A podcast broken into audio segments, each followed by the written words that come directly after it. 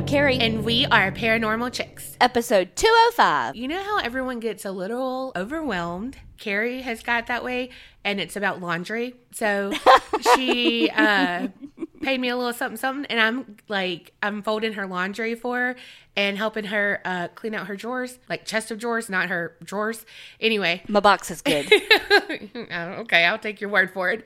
So I open up what I thought was her panty drawer, and I found some panties, but uh, lots of other things, like some All non sexual.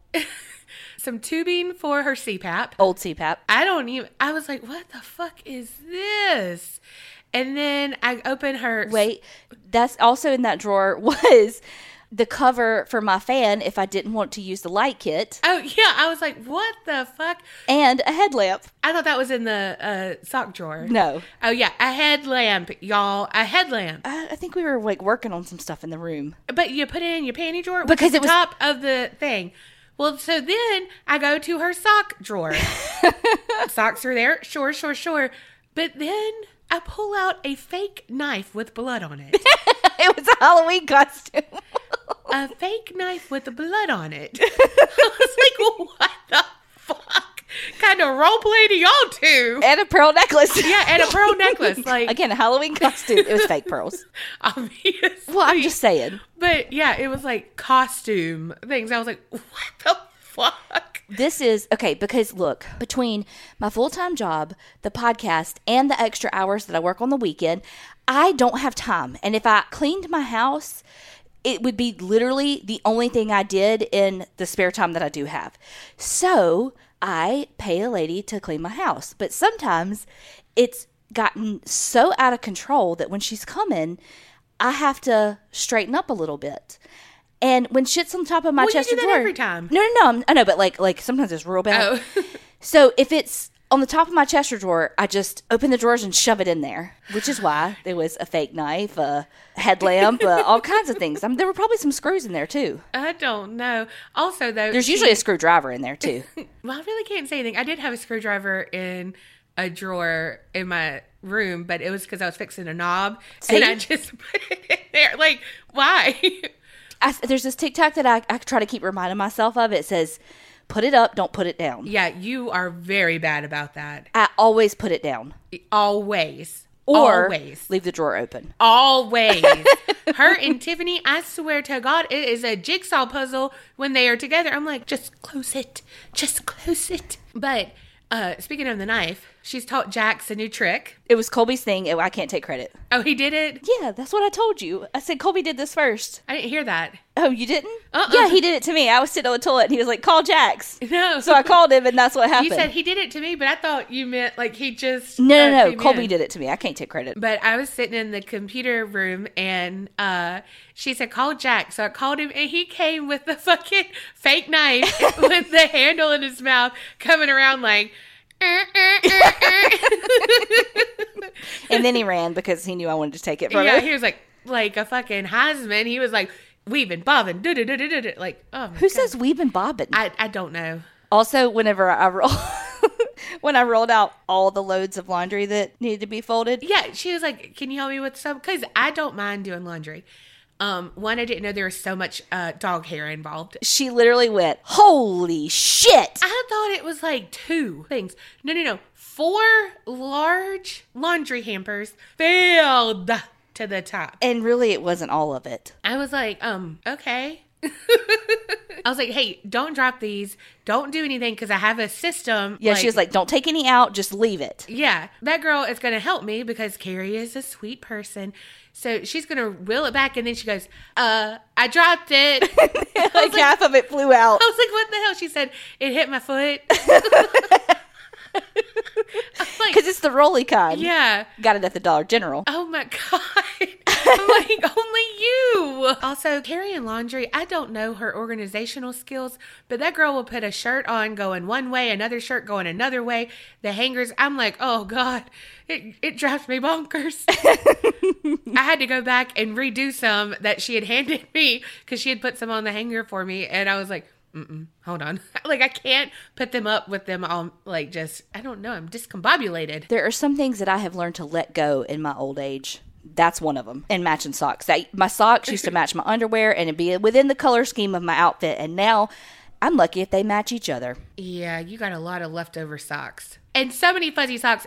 Anyone who buys Kerri a gift, do not get that girl a fuzzy sock. She got a ton. But they were all dirty. Shows I wear them. Oh, yeah. I think you have enough clothes to not wash clothes for at least a month of the comfortable clothes. Let me say that. That's where the most of her thing is. You'd be like, oh shit, that's a lot of clothes. No, no, no. That's a lot of loungewear. AKA Colby shirts. that he doesn't fit in anymore. And so I wear them now. Mm-hmm, mm-hmm. Anyway, that's all about Kerri's uh, dirty laundry.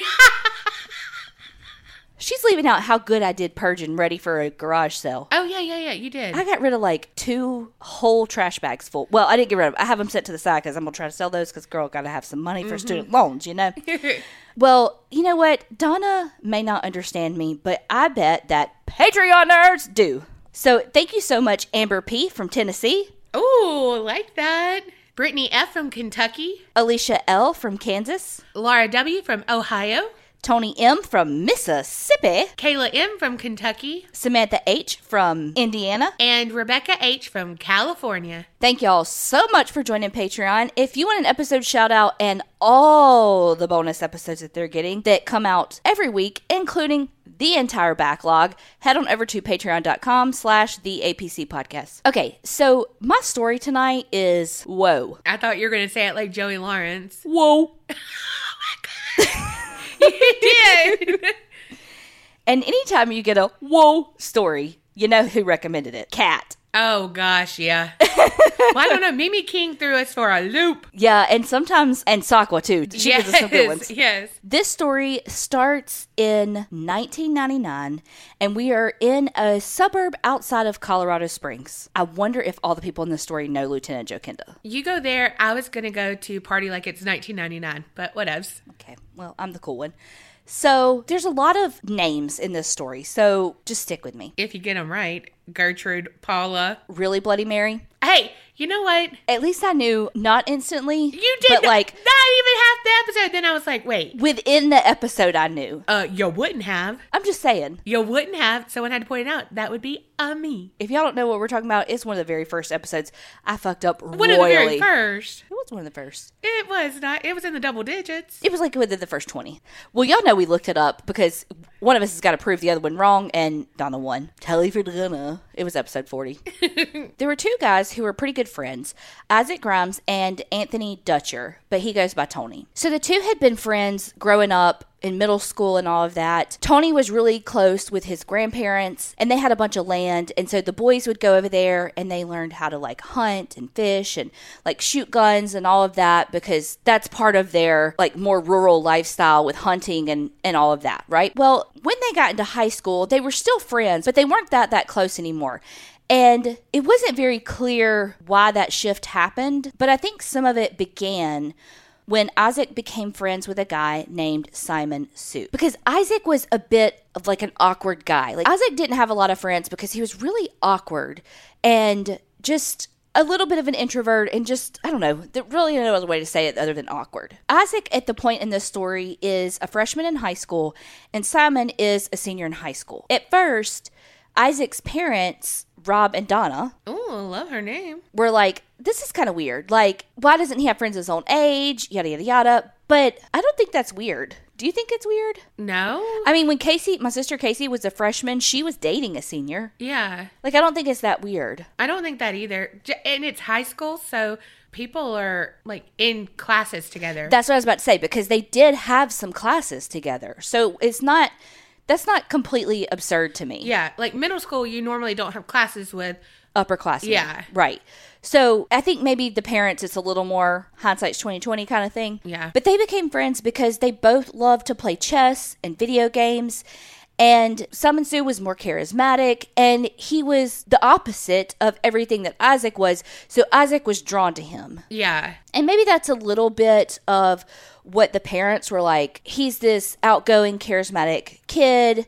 Almost like, what does he see in Isaac? Yeah. This sounds like a lifetime movie. It could be. Oh, Lord. Every Wednesday, Isaac and Simon got together so that they could play chess, video games, you know, all the things. Or so Isaac's parents thought. Oh, shit. What was really going on was Simon was essentially grooming Isaac, but not for right where your brain went. So Simon was the lead of this club called Operations and Reconnaissance Agents, or the OARA. Simon was originally from Guyana, and he told Isaac that, hey, if you're part of this group, you get to help me and other people in Guyana. So basically, this was like a Like a militia? kind of, it was like a paramilitary group where he said that they were like in training preparing themselves for when they get called to the front lines in Guyana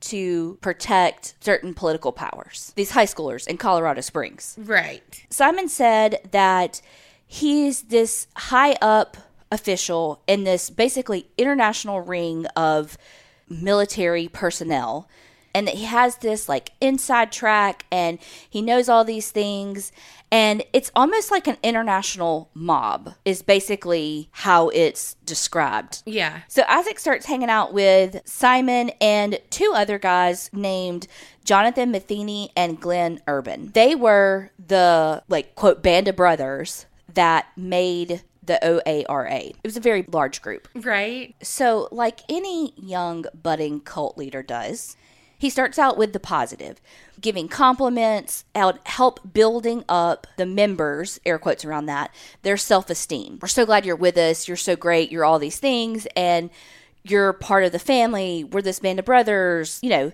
everything Yeah. to make a kid like Isaac who feels like an outsider and who has lower self-esteem feel important. Right. And then when you feel important, then they've got you because Yeah. you want to continue to feel that way. But eventually, it kind of turns. So, Isaac was in a family that didn't have a lot of money. His dad, I think, had gotten hurt at work. And so Isaac and his sister both had jobs. Well, so did some of the other guys in this OARA. And they had to give 10% of their paychecks to Simon. Oh my gosh. And they would use the money for God only knows what. But they did go to like the shooting ranges a lot. And that's where Simon would kind of take control and start with the teachings of like, hey, this is how it's going to be when we've got to go on the front lines. You've got to know how to shoot this gun. You've got to know how to clean this firearm. You've got to know how to, I don't know, insert Forrest Gump where they have to take it apart and clean it and put it back together. I don't know. All the things that the military is supposed to be able to do. And then as Simon is starting to like show what the true purpose of the cult is, I- mean, it wasn't like a like a cult cult, but it's a cult. If that makes any sense. Yeah, for sure. because as a, you know how a cult works it's like starts with a nice and they you they kind of start showing you who they are but then they got to kind of back off of that a little bit show you the nice stuff and then go back again mm-hmm. So one of the ways that he would continue to engage them is by like a pecking order almost and and not in the like because he's the top simon's the top but they would be able to do things to be like promoted from lieutenant to major and to all the different military titles. And so they would kind of work their way up based on good things that they had done Yeah. and as far as the group goes, they were required to live a clean lifestyle. Like they weren't allowed to do drugs. They had to keep their room like they would at an army barrack, you know, clean, bed made, all the things. You know, they had to live like they were in the military. But still, you feel like at some point they would have gone, how does he have this connection. I mean, Right. like, yeah, he's from there, but well, apparently, and I only saw this on one news article. I think it was on an ABC news article, but um, Simon had actually taken another kid with him back to Guyana for a trip. And while they were there, he actually introduced that kid to the president, to like to the country's president. What? And so people were like, well, shit, maybe it's for real. You know? So I don't know how like that came to be or, or whatever, but that led credibility to his story. So, do we know it was actually the president? I don't know. Again, I really didn't see that a lot of places. So I don't know how true that part of the story is. But I mean, I don't know how easy that would be to fake. I mean, surely a high school student knows like our president has Secret Service around them and you know, a limo with the flags and such. I mean, did they watch Princess Diaries? You know what I mean? I don't know. So I don't know how easy it would be for him to fake that. Yeah. So, part of Simon's military training to the guys was that he wanted to toughen them up. So, he made them watch this film called Faces of Death. I, I saw it described as like a faux snuff film. Oh, shit. So, a lot of gruesome deaths. And he would make them sit there for hours and watch it like over and over and over again to desensitize mm-hmm. themselves to that level of violence. Wow. To prepare them for life on the front line. Air quotes around that Oh, my gosh. for some of the more aggressive things that he would do, Isaac said that he was forced to eat and drink until he threw up, What? and that Simon made them start like committing different burglaries. Mm-hmm. And in doing so, he would teach them how to like sneak past security cameras with sensors and that kind of Yeah. thing as again part of their training. Oh, my gosh. Well, and now he has that over their head. Exactly. Oh, you're going to leave on me? Well, I'm going to tell that you committed this crime. Right. Because of this fake coup that's supposed to happen in Guyana. The other thing, too, is that when the guys would do something that Simon deemed inappropriate, they would be put on probation. And they would have to win their way back into the fold, essentially. And so there could be anything that he would make them do go rob something, go whatever, more money, anything that he would want them to do to get them back into the fold. And if they didn't do that, then Simon would threaten their families. Allegedly, Simon had made copies of the keys to their houses so that he would be like, Look, here's a picture of your mom where she works, and I got the key to your house.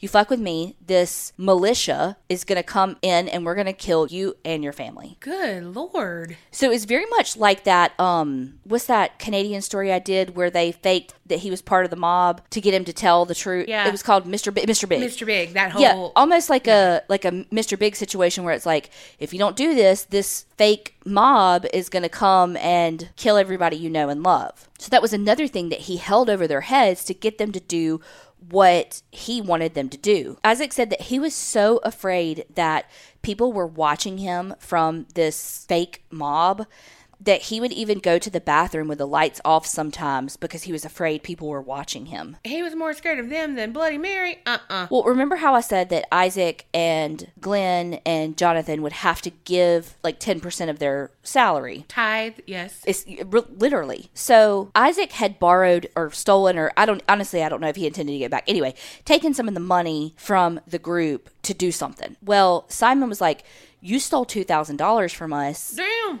You have to make it up to me. And he was like, I didn't steal two thousand dollars. Like, I have no idea how much it was, but it wasn't two thousand dollars. Like Isaac is like, it was not two thousand dollars. Well, that put Isaac on probation. So Simon was like, You've got to make this up to me. And in order to make this up to me, to show me your loyalty, You have to kill somebody. you got to kill somebody. Oh my gosh.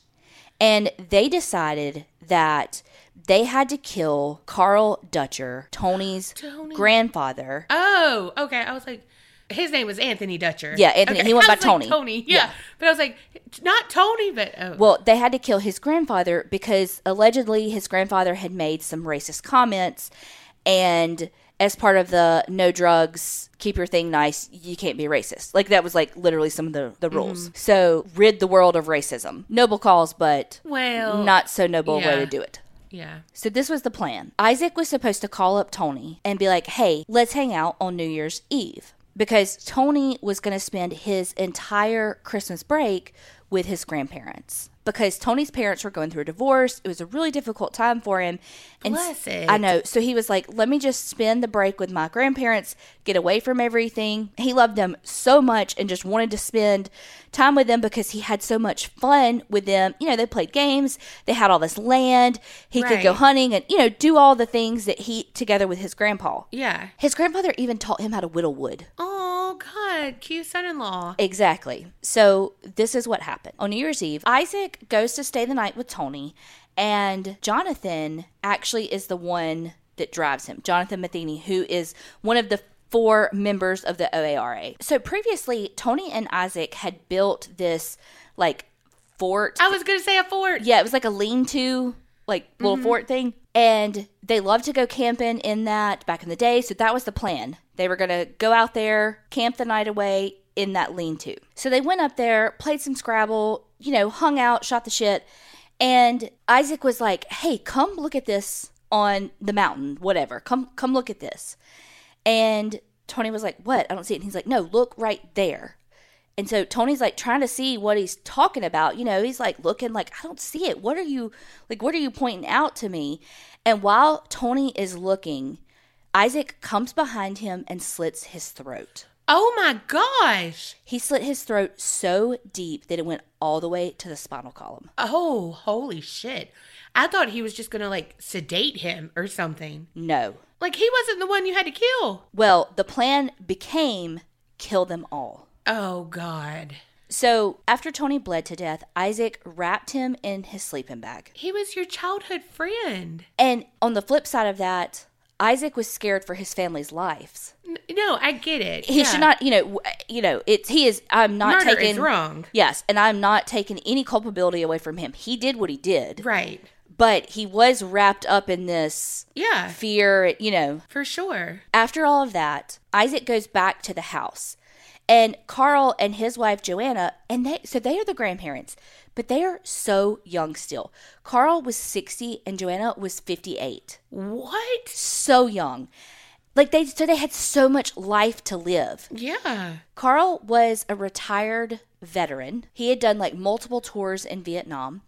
And Joanna was a retired beautician and nurse. So Isaac goes back into the house, and the grandparents didn't think anything about it because they said that, you know, the guys would usually do that. Like they'd go out there, they'd camp for a little while, and then they'd be like, bump this, we're cold. We're coming back inside. Yeah. So it wasn't out of the norm that Isaac came back in. Hell, maybe he had to poop. Who knows, you know? Yeah. So they just went ahead and went to sleep. At about 4 a.m., Jonathan Matheny comes back. And this was the plan all along. When Jonathan gets there, Isaac lets him in. Carl hears a disturbance and he gets up and comes out into the hallway. And when he gets there, he sees Jonathan Matheny, who then shoots Carl twice. Oh my gosh. Well, Joanna hears everything going on because, hello, it's a fucking two gunshots Right. And she's been raised around guns and all that. She knows what she fucking heard. So she jumps up and runs to the bathroom, trying to flee and trying to save her her own life. But Jonathan followed her and fired six rounds through the door, and they hit her in the chest and the head. Oh. So after Isaac and Jonathan knew that they were both dead, they left and went back to Colorado Springs because this all happens, like I said, in a rural area in Park County near Guffey. I don't know if like a suburb of Colorado City is the right word, but you get the point. Yeah. So they go back and they take everything, their clothes, the backpacks that they had, anything and everything that could be covered in blood, and they burned it all. Then they make their call to Simon and say, It's done. We did it. So now they can be all back in the good good with him. Meanwhile, he's in Canada visiting family, so he's clean hands from this. Of course. Well, Tony's mom had told him to call her at midnight so she could say Happy New Year. And he didn't. So she was like, okay, okay, you know, he probably either fell asleep or they're having fun, whatever. But then it became the next day and she still hadn't heard from him. And she called and nobody answered. And she's like, okay, they're just having a really great time and, you know, he can't be bothered to call me. And the same thing happened with Carl and Joanna's sons. They were like, look, mom always calls us on New Year's, every holiday to be like, Happy New Year, Merry Christmas, all the things. And she didn't call that day. So they're like, that's really weird, but who knows? Tony's there, no telling what they're, you know, what shenanigans they're getting involved in. But after three days, on January 3rd, one of the sons called to have a welfare check. When police get there, they see that the Dutcher vehicle is at the house, but they don't see anything else. Like there's nobody really around. One thing I read, they heard a dog barking inside, and then because this was on an episode of Homicide for the Holidays, it was like season two, episode four, I think. But on that, they said that when the police got there, they noticed like something ajar with the back door. Either way, the police go inside and they find Carl laying on the floor in a pool of blood. They go in some more and they find Joanna wedged against the bathtub. They said that there was glass shattered everywhere. Sunshine was like coming through the bullet holes in the wall Oh my gosh. because that, they lived in a trailer, I think. So it was like it pierced Yeah. through everything. Yeah. So at first, they didn't know where Tony was. And I don't even think that police knew that he was there. It wasn't until they called to say, like, hey, you know, we found your parents dead, that Tony's mom was like, where's Tony? And they're like, what do you mean? And she's like, no, he was with them. Like, where is he? And so they're looking for him. And their first thought is, Tony did this. Yeah. But then his mom was like, I bet I know where he is. He had a fort.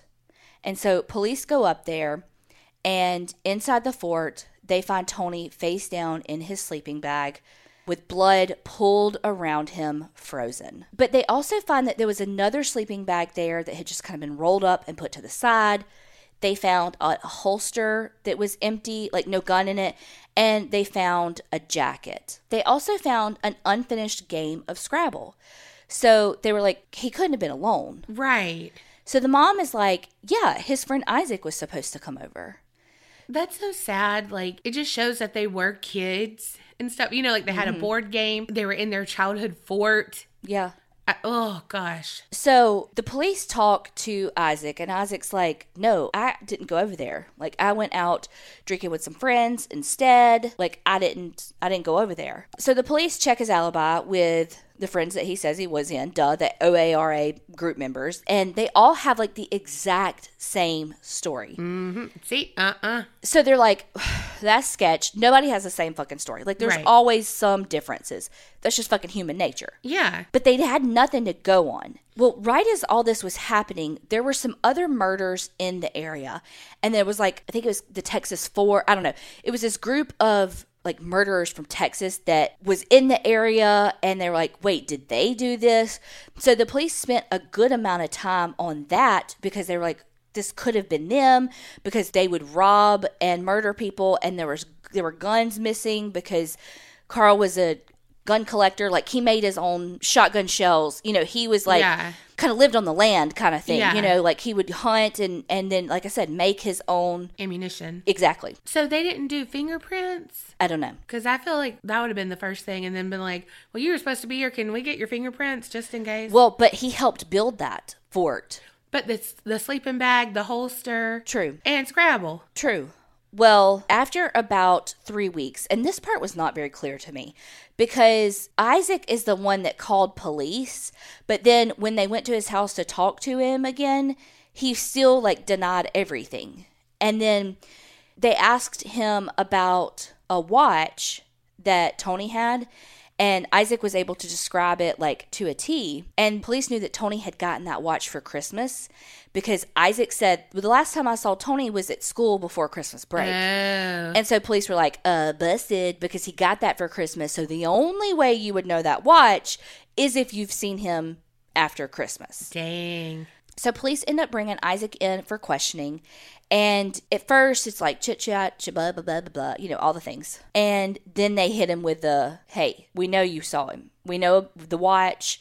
They tell him about, hey, you know, you like that jacket that was left at the fort. Like, we can test that. If you put that on, you're, you're going to have left DNA on it we're going to be able to compare it. So just fucking tell us. So Isaac finally breaks down and tells police that he killed Tony, but that Jonathan had come in to kill the grandparents. So police go to Jonathan and he sticks with, with the original story. Well, the other thing that Isaac tells them, because they're not getting anything out of Jonathan right now, but Isaac says, okay, later we actually went to Glenn Urban's house and he destroyed the weapons for us. He like I don't know what in the machinery he used, but he chopped up all those guns and knives and stuff so that they could be destroyed. So the police go to talk to Glenn. And Glenn cracks pretty fucking quickly. And he says, when they all came over, Simon told me to destroy the weapons. And the cops are like, who the fuck is Simon? Right. Wait, what? So they go back to Isaac and they're like, Who is Simon Sue? And Isaac is like, Okay, I'm going to tell you this, but if you tell anybody else, it could get us all killed. And they're like, Do what? And so that's where he spills all the fucking beans. Yeah. And he's like, I can prove it because some of the guns that we stole from the Dutcher's house are stored in Simon's garage. So the police were like, got it, on the way to check the garage out. So now they can connect him to it. So, long story short, all of them ended up confessing. Simon Sue says that he only confessed because his mom told him to, because um, she told him, like, people of color are more likely to get the death penalty. Just fucking confess. So he confessed and was sentenced to 53 years in prison. Jonathan Matheny got 68 years in prison. Glenn Urban, who just destroyed the weapons, he got two years in prison, and Isaac Grimes got 60 years in prison. After everything happened, Tony's mom didn't handle it very well. She turned to substances, including pills and drinking. She attempted to die by suicide twice.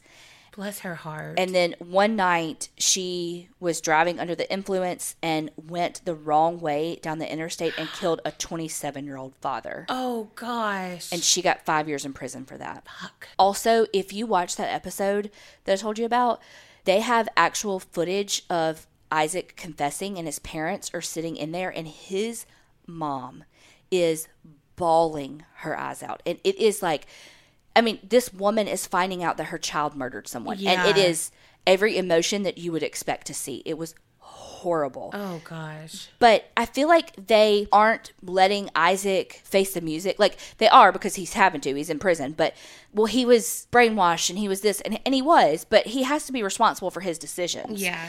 And listen to what Isaac did. So this all happened when he was 15 and when he was 19, I think. So Charles, who is Carl and Joanna's son, was suing it like in civil court for wrongful death. And Isaac's little piece of shit ass had the audacity to write him a letter and told him that he should drop the lawsuit because that was the only way to secure his soul from hell Oh my god. and like sent, gave him like Bible verses and shit. And like the fucking audacity. Like Charles was like, for him to come at me and to tell me what I need to do to live my life, to not, Right. like, don't you try to fucking teach me, son. right. Also, I just think that it's so interesting too that this fake paramilitary group that they were trying to stop this coup from happening in Guyana, and Guyana is where Jonestown was. Yeah, that's so true. So two cults, basically. Yeah. Damn. So thank you for that um, really great idea, Kat, for that story because that one had some twists and fucking It really did. I ju- it just breaks my heart. Like poor Tony just invited his friend over. Well, I'm sure it was Isaac's idea, but you know, it was just like, hey, yeah, come over. Let's have fun. You know what? Let's get back to basics. Right, Let's, reconnect. Let's have a game night. Let's have some fun. You know, Yeah. do our thing, And, camping. and he needed it too because his parents were going through the divorce. exactly. all of that, like, oh my gosh. I just the only like bright side of that is that maybe Tony never saw it coming, and so he died peacefully. But he bled out, so I don't know how peaceful it was. Right. But you know, poor Carl and Joanna, theirs was awful. It was Yeah. awful. Yeah. Whew, that was heavy. And y'all have to go look at these pictures because these are children. Like they look so young. I mean, they are children Wow. committing these murders. So this is not related to your story, but kind of.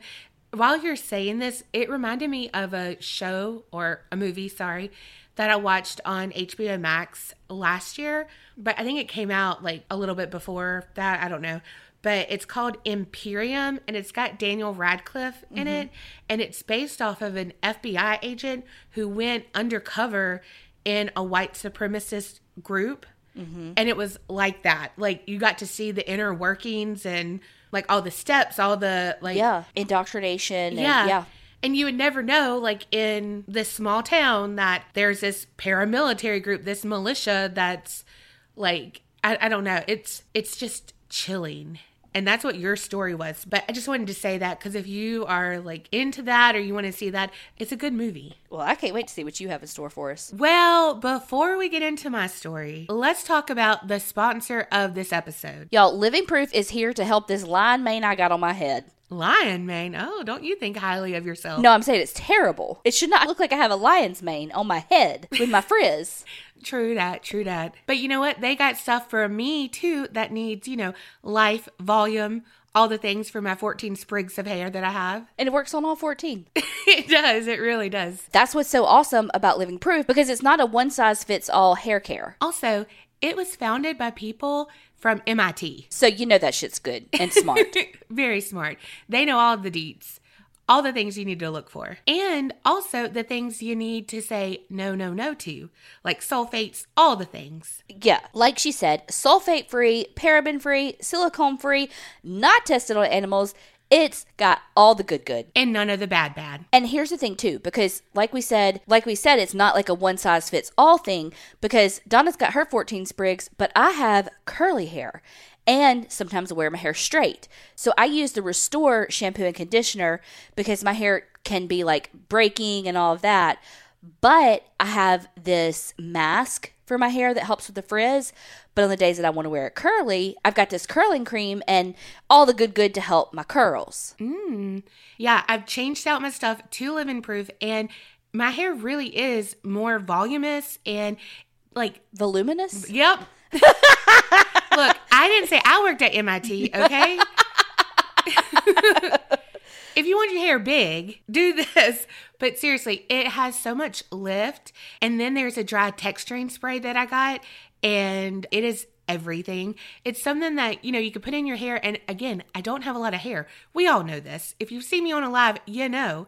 But it doesn't weigh my hair down and it doesn't get like, if you put too much product in my hair, it's just gonna be like oily and slick to my head, no matter what. Not with living proof. Living Proof is scientifically engineered to solve the toughest hair challenges, you know, aka us, but it doesn't just conceal them like you were saying with needing to be voluminous. You know, you mispronounce one thing. God. so, look, put science to work and unlock your best hair with Living Proof. Go to livingproof.com slash creep and use the promo code creep that's going to give you 10% off your first purchase. That's livingproof.com slash creep, C R E E P, code creep for 10% off your first purchase. I'm telling you, it's really good. And the smell is so clean. swear to God, I was just about to say, I love the way it smells. It's like a mm-hmm. clean, like not fragrant y. Fragrant? See? See? Voluminous and fragrant it's not overpowering. And I don't know, it's just, it's fresh. yes. So go to Living Proof, that's P R O O F dot com slash creep, and use promo code creep. All right, so now that my hair is, you know, out of this world amazing, Okay. it's been a bit since I've covered a certain kind of story. So here we go about a famous UFO sighting. Okay. I can be on board with this. Mm-hmm. See, out of this world, you can get it. I get it. Terrible, but I get it. Coming from you with your segues lately. Um, people have said that they've gotten really good. and with that, they got real bad after that. They did. They really did, actually. They were going up, it was peaky, and then boom. You're not wrong. Picture it Socorro, New Mexico, 1964. It was April 24th, a little before 6 p.m.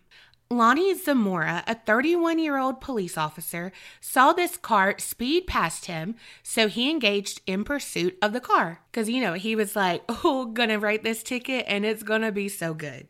Well, the chase led like all through the outskirts of the town to a small dirt road, and Lonnie really thought he was going to be able to capture this Leadfoot Louie. However, he heard like this sound of a roar, kind of like a small explosion. Lonnie knew that there was this dynamite shack nearby.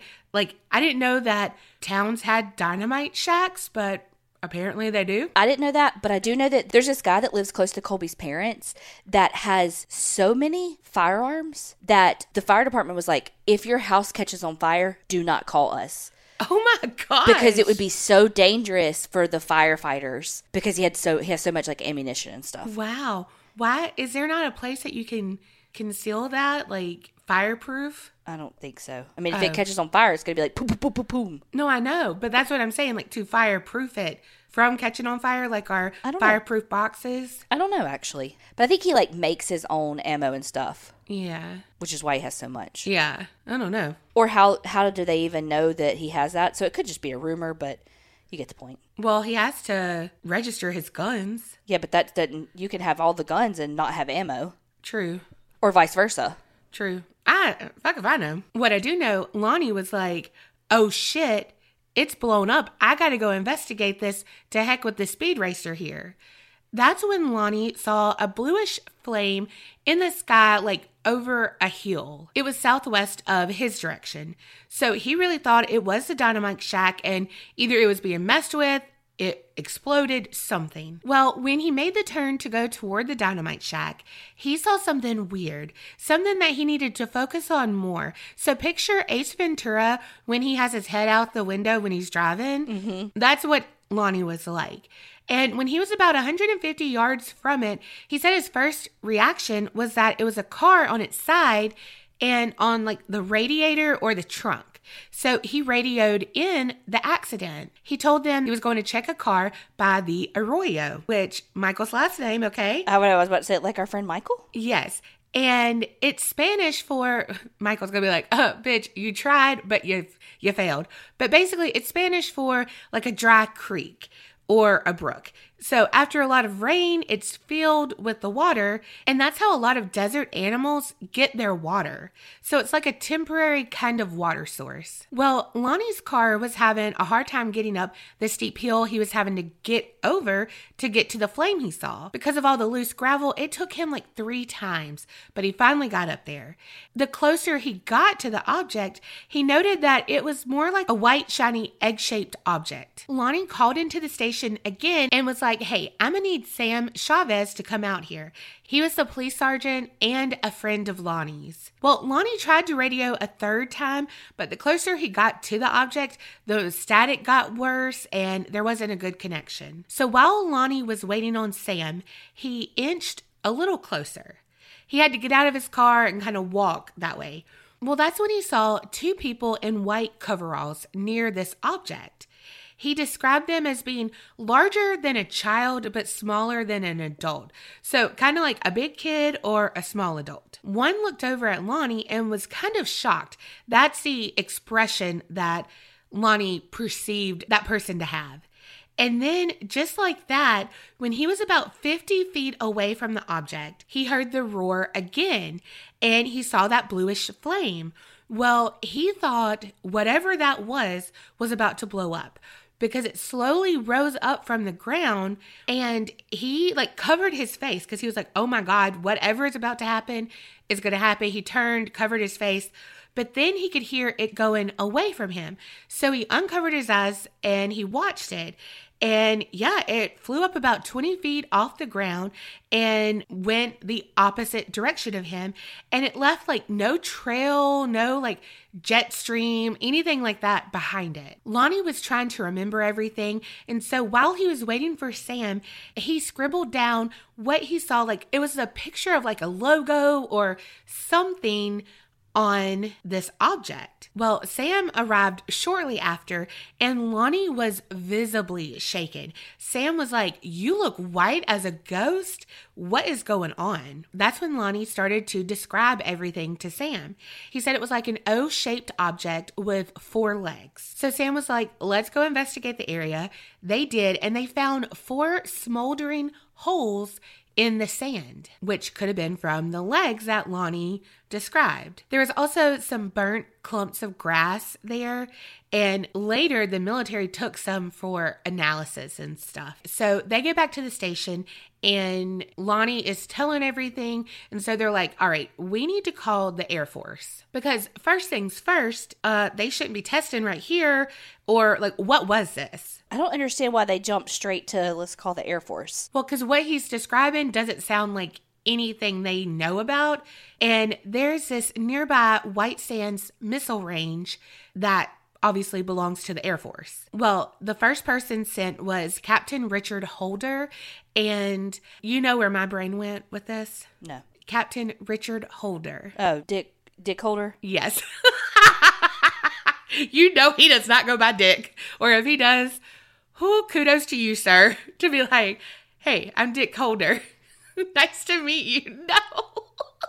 and then like outstretch your hand. Oh, what do you want me to put there, sir? Uh, your dick. Obvi, you heard my name. oh god. I was like, of course I'm going to see that. I don't know. Anyway, he was the first person on the scene and he found a bush that had been burnt and I'm sorry. Dick Holder found a bush. yes. Yes, he did. Okay. Mm-hmm. but he looked around and everything and he said, okay, this isn't a hoax, as in, like, there's no evidence at all. But he also didn't know where this was going either, you know? Like, something had happened. We're going to investigate. Richard Holder, I can't call him Dick Holder the whole time, but Richard Holder, he he interviewed Lonnie and just had him go through the whole thing again, you know. So Lonnie told him and uh he was like, "Okay, okay, okay. Here's the thing. I know you're going to talk to people, but maybe not say that you saw two people out there because already this is a UFO, like a literal unidentified flying object. So people are already going to lean towards like, oh, aliens. So don't say you saw two people out there. Like, it's just not going to be good, you know? But Lonnie was like, You're not the fucking boss of me. I can say whatever I want. exactly, like, excuse me, Dick Holder. No. You know how, like earlier, Tiffany said, "Get my name out your mouth." I was gonna say, "Get my dick out your mouth," and it just didn't work. And yeah. okay. Um, and he, sorry, and Lonnie did say, like, he talked about the two people who were in the white coveralls. People started being like, aliens. Oh my God, he saw aliens. Ha ha ha. So then he was like, well, okay, here's the thing. I don't know if they were people or not. They just, like, were figures. I couldn't really see, but this is what they look like, you know? Very vague, but he, he tried to clarify, but he just made it worse. But, I mean, Lonnie, me too. it's Me literally, too. literally same. But that was it. Everyone, it was, oh my gosh, Lonnie thinks he saw aliens. Oh, blah, blah, blah, blah, blah. You know, the whole thing. And so he got heckled by everyone. But during the investigation, it was found that Lonnie wasn't the only witness to see something strange that night. Opal Grinder, who owned the local gas station, he said he heard something that night that sounded kind of like a jet that was flying low over the town, something like that. And then a tourist who was there at that gas station said, Yeah, same, ditto, exactly that. They got some names up in this town.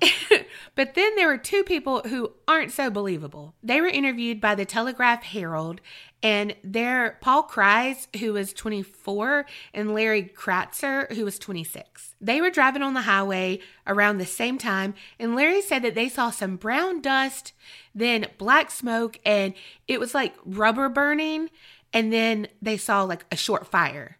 And because of all the smoke and stuff, it hid what would be that shiny object flying away. They couldn't see it. But that doesn't line up with what Lonnie saw. He saw the object and no other, like, he didn't see any dust. He didn't see any smoke. He just saw the flame object and it was gone. So a lot of people were like, yeah, they were just trying to get their name in the paper. But this was turning out to be a little like, what what the fuck do we do here? Like there's no explanation. So the Air Force sent a Dr. J. Allen Hynek over to investigate as well. But here's the thing. He's from Project Blue Book. oh fuck. Yeah, and so that's basically I mean this is like it's a Cliff Notes version of Cliff Notes. But it's basically the government's alien project, okay? Well, he was on the scene to figure it all out. And another person who, again, was with Project Blue Book was Hector Quintanilla. And he actually wrote about this case later in life. And one line that I thought summed it all up was, quote, all hell broke loose on April 24th, 1964, and I started smoking again. Because this case was just like, you have to find an answer. You have to do this because people were blowing it all out of proportion. And, you know, it's like a UFO sighting was here. Aliens are here. Do they exist? What's going on? Are we safe? You know, all of this stuff. So there were two reports put out by the Air Force. One to the public that basically claimed there's no evidence of anything extraterrestrial in origin and there's no security threat. So everything's kosher. It's weird, but kosher. we're still going to investigate and we will like figure this out. However, remember Hector and Project Blue Book? Yeah, he wrote a report and it was for internal eyes only, basically saying, What the fuck is going on? We don't know what it is. We don't know what it could be. Everything was very panicked, you know, like kind of like how we cover our own asses, but also like protect what we don't understand, like all the things. And there really was never any resolution to this sighting. And that's really it about the experience, okay? But there are some theories as to what the UFO really was. You know, there was things like a weather balloon. That's what he could have seen. But again, all of that was researched and found that there was no weather balloon in the area that day. You know, like all of these things didn't line up. So it's like, eh, could have been a weather balloon, but no. Because one thing I didn't mention is that Lonnie did radio back one time when he saw the object kind of flying away and he talked to the dispatcher and he was like okay look out the window. And he's like what? He's like no look out the window. Do you see anything? And they're like mm, no. What are you doing? He's like i'm seeing something flying away. Like you don't see anything. And they're like no. What does it look like? And he said kind of like a balloon and so people were like, it was a weather balloon. That's what it was. And it, it's not. Like it wasn't. It's that is confirmed. But another theory came out and it's kind of like, oh. So the same year this all happened, NASA was testing a lunar lander called the Surveyor that actually went to the moon in 1966. And remember White Sands Missile Range? This testing was done out of Holloman Air Force Base in New Mexico at White Sands Missile Range. So they checked on all the things, and um, yeah, that was being carried by a helicopter on the same day to do some testing. And then other people have said, you know, that logo that he saw kind of looks like the logo from Hughes Aircrafts. And people are like, yeah, yeah, yeah, that's what it could be. So it totally is this lunar lander. But before you're like, check, that's it, Holloman is right beside the White Sands Missile Range, again, where the surveyor test it was being done. But Socorro, it's about 100 miles away. So it's not just like a hop, skip, and a jump that way. And so they wouldn't have been going that far with the testing, they say. I was going to say, they say. Right. Also, though, the surveyor is like a tripod with some metal like shingles on it. Okay, that's like the crudest illustration I can give you, but like it don't look anything like an egg shaped object. Like, yes, it looked like it was shiny and aluminum. Same with the object, but this had three legs. He said it had four and nowhere near the size. But they said, hey, it was done by a helicopter. Like, that's what had to be done to give it like the motions but he would have known what a helicopter looked like. Yeah. Also, there was no place for a logo to have been on the surveyor. And they said um, if there was a logo, it would have had NASA on it, not the like the manufacturer of like the metal shit, the Hughes logo. Also, that testing it ended like six hours before Lonnie saw this. So it's not like, oh, at the same time it was in the sky you saw this. Like, that was half a day. Like, we know I'm not great at math, but I know 12 hours is half a day. But seriously, six hours, that's a long fucking time to not be in the air when he said he saw this thing. But some people are just like, yeah, that's what it was, you know, case solved. But there's a second theory that it was a hoax and a prank. At New Mexico Tech, the university president basically came out later and was like, yeah, some former students they were playing a prank. So he was like boasting about they have a lab on campus that has more than enough equipment to pull it off. And uh yeah, lab suits too. Remember those white coveralls? Mm-hmm. And another thing, Lonnie used to work at that campus for a few years, and he was one of those by the book peeps. So the students really didn't like him. But no one ever came forward. After all these years, no one ever came forward. Also, the Air Force is like, okay, here's the thing. Yes, you could do like these mock up stuff and just be like, yeah, this will be great. But everything you have to have to like get this up and off the air, would have left debris and everything else. And there were only four little holes and burnt patches of grass, like a little bit, not like, I mean, we've all seen like rockets and shit that's like, Right. that's what basically would have happened. And uh, it didn't. So he's like, yeah, yeah, yeah. I don't think your students could pull that off. I mean, good try for trying to interject yourself into this and make yourself sound better, but Right. good try. Yeah. And also, like, I mean, seriously, after all these times, no one's ever said, like, to the, their grandchildren's grandchildren, you know, like, goes down and be like, you know what? Your granddad actually was involved with, you know what I mean? Like, no one's Right. ever done this. Yeah, right. That's what a prank is. Like, you want to be like, got you. Ha Yeah. ha ha.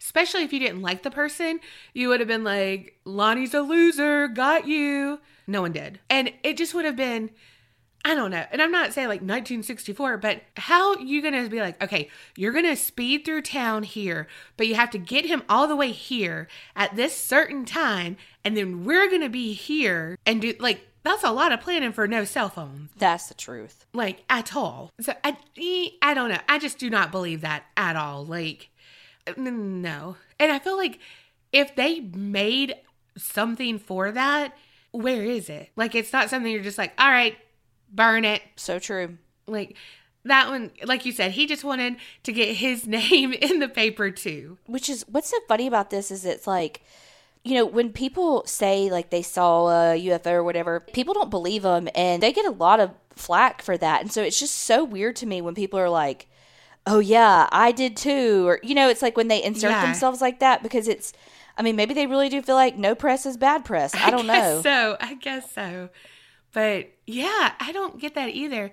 And I do know that there's a difference in, you know, some of these things were like, hmm, when they're like, I got abducted by aliens, they probed me for 12 hours, they did all this. And so it's kind of like, okay, okay, go on. But this guy's literally just saying, like, it was this weird object, kind of, you know, like it went up, I have no idea.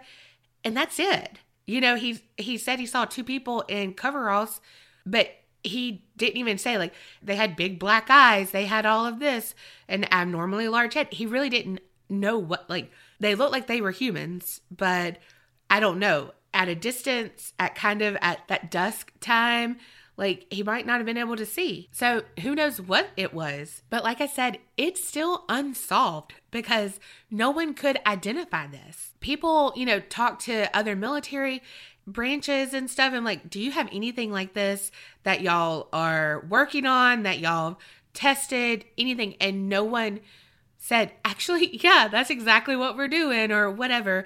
So we don't know. But the UFO community, they really do say that this goes down in the books as one of the most credible UFO sightings on record. Damn. And there's really just not a lot to it. So it's like, what?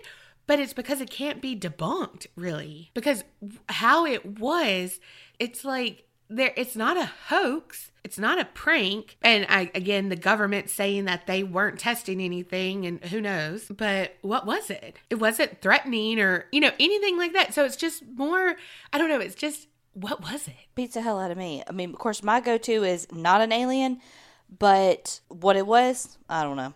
Yeah, I don't know either. I don't think it was aliens, but then how he's like a large child or a small adult. I'm like, hmm, like, do astronauts have those same like requirements of jockeys? but then I'm like, no, because I've seen like, you know, movies with like Apollo 13. But you know what I mean? I'm like, no, they they don't have like requirements that I know of, you know? So why would they be small in stature like that? I, I don't know. But also they were kind of like on a hill, so maybe it was just like a perception thing. True. So I don't know. But I always because I'm so nosy and it's like, okay, I really feel like it's just like the military was doing something, you know? But like what? and so what what did you all use that for? Or what were you going to use it for? It wasn't the land surveyor. Because like think of a blimp. This is what he said he saw. You know what I mean? Like not that big, but like that's the shape, like a kind of egg on its side shape. The surveyor seriously looks like a tripod with like some wings. Not the same. So it's just like, mm, I don't think that's it. Like it could be. Like you had me going there, but I feel like you're saying it's this surveyor because people knew you were working on it. But what don't we know that you're working on? Like you're like, oh, it's this. We'll put this in the foreground, but secretly we're working on this. Yeah. Look over here, not over here. Right. yes. Which works on me all the time. So see, my story much lighter. Yeah. Well, my story is always murder, so yours is always going to be lighter. Hey, sometimes mine's murder. Sometimes. Sometimes. Mine's more of the unknown. I don't know that I necessarily go straight to alien, but I mean, I guess again, like I always say, why not? Why couldn't it be? Yeah. I eh, I don't know. I just wish there was like a picture or something. But it's like it was 1964. No, no. Why didn't he just whip out his camera? Isn't he like law enforcement? Shouldn't he be like a Boy Scout and always prepared? Uh, some things, like a UFO, you're just never prepared for. Or being betrayed by your best friend and him killing your whole family. Pretty much, yeah. Yeah. It's like, how do you teach your kids that they can literally tell you anything? And there's nothing that we can't figure out. Like, okay, so this guy says he's going to kill us all. Tell me and let's go to the police. Tell me and we'll go in hiding. Tell me and we'll do whatever to make us safe. Yeah. Because you, as a child, you as anybody, you ain't gonna figure that out on your own. You have to have somebody to bounce ideas off of. Yeah. And you, as a 15 year old, sure shit aren't gonna figure this out on your own. Right. So go f- get some help. Ask somebody. Be like, so if somebody told, do it fucking theoretically. So, mom, if somebody said that they were part of this, you know, paramilitary group and they wanted you to kill somebody, what would you do? You know? Right. And then she'd be like, tell somebody. And then you could be like, what if they threaten to kill your family? And then she'd be like, well, we go to the police. Yeah. Ah, there, problem solved. Good role play right there. I mean, you know what? It's what you came for. it's what we stayed for, at least. You didn't know you needed it, but you needed it. yeah. Oh, well, I, not not you, I. Well, y'all let us know what you think. Alien, not an alien, some sort of experience. Is the government trying to trick us again? I mean, it's weird that they did bring that guy in, though. Yeah, the Project Blue Book. Yeah, I was I couldn't remember the name of it for a second. Yeah. or ever. But I love that they issued two reports, you know, like public, completely okay. Everything's great. Internally, like, what the fuck, what the fuck, what the fuck, I don't know, I don't know. And they didn't think it would ever get out. But then when all the Project Blue Book stuff got out, it's like, ew. The reports were like literally a duck on water, calm on the top, Yes. panicking underneath. yes. Well, hopefully y'all enjoyed this episode. Thank y'all so much for the recommendations as always. And don't forget to like, subscribe, review, all the things, and remember, Creep it real and, and don't, get scared.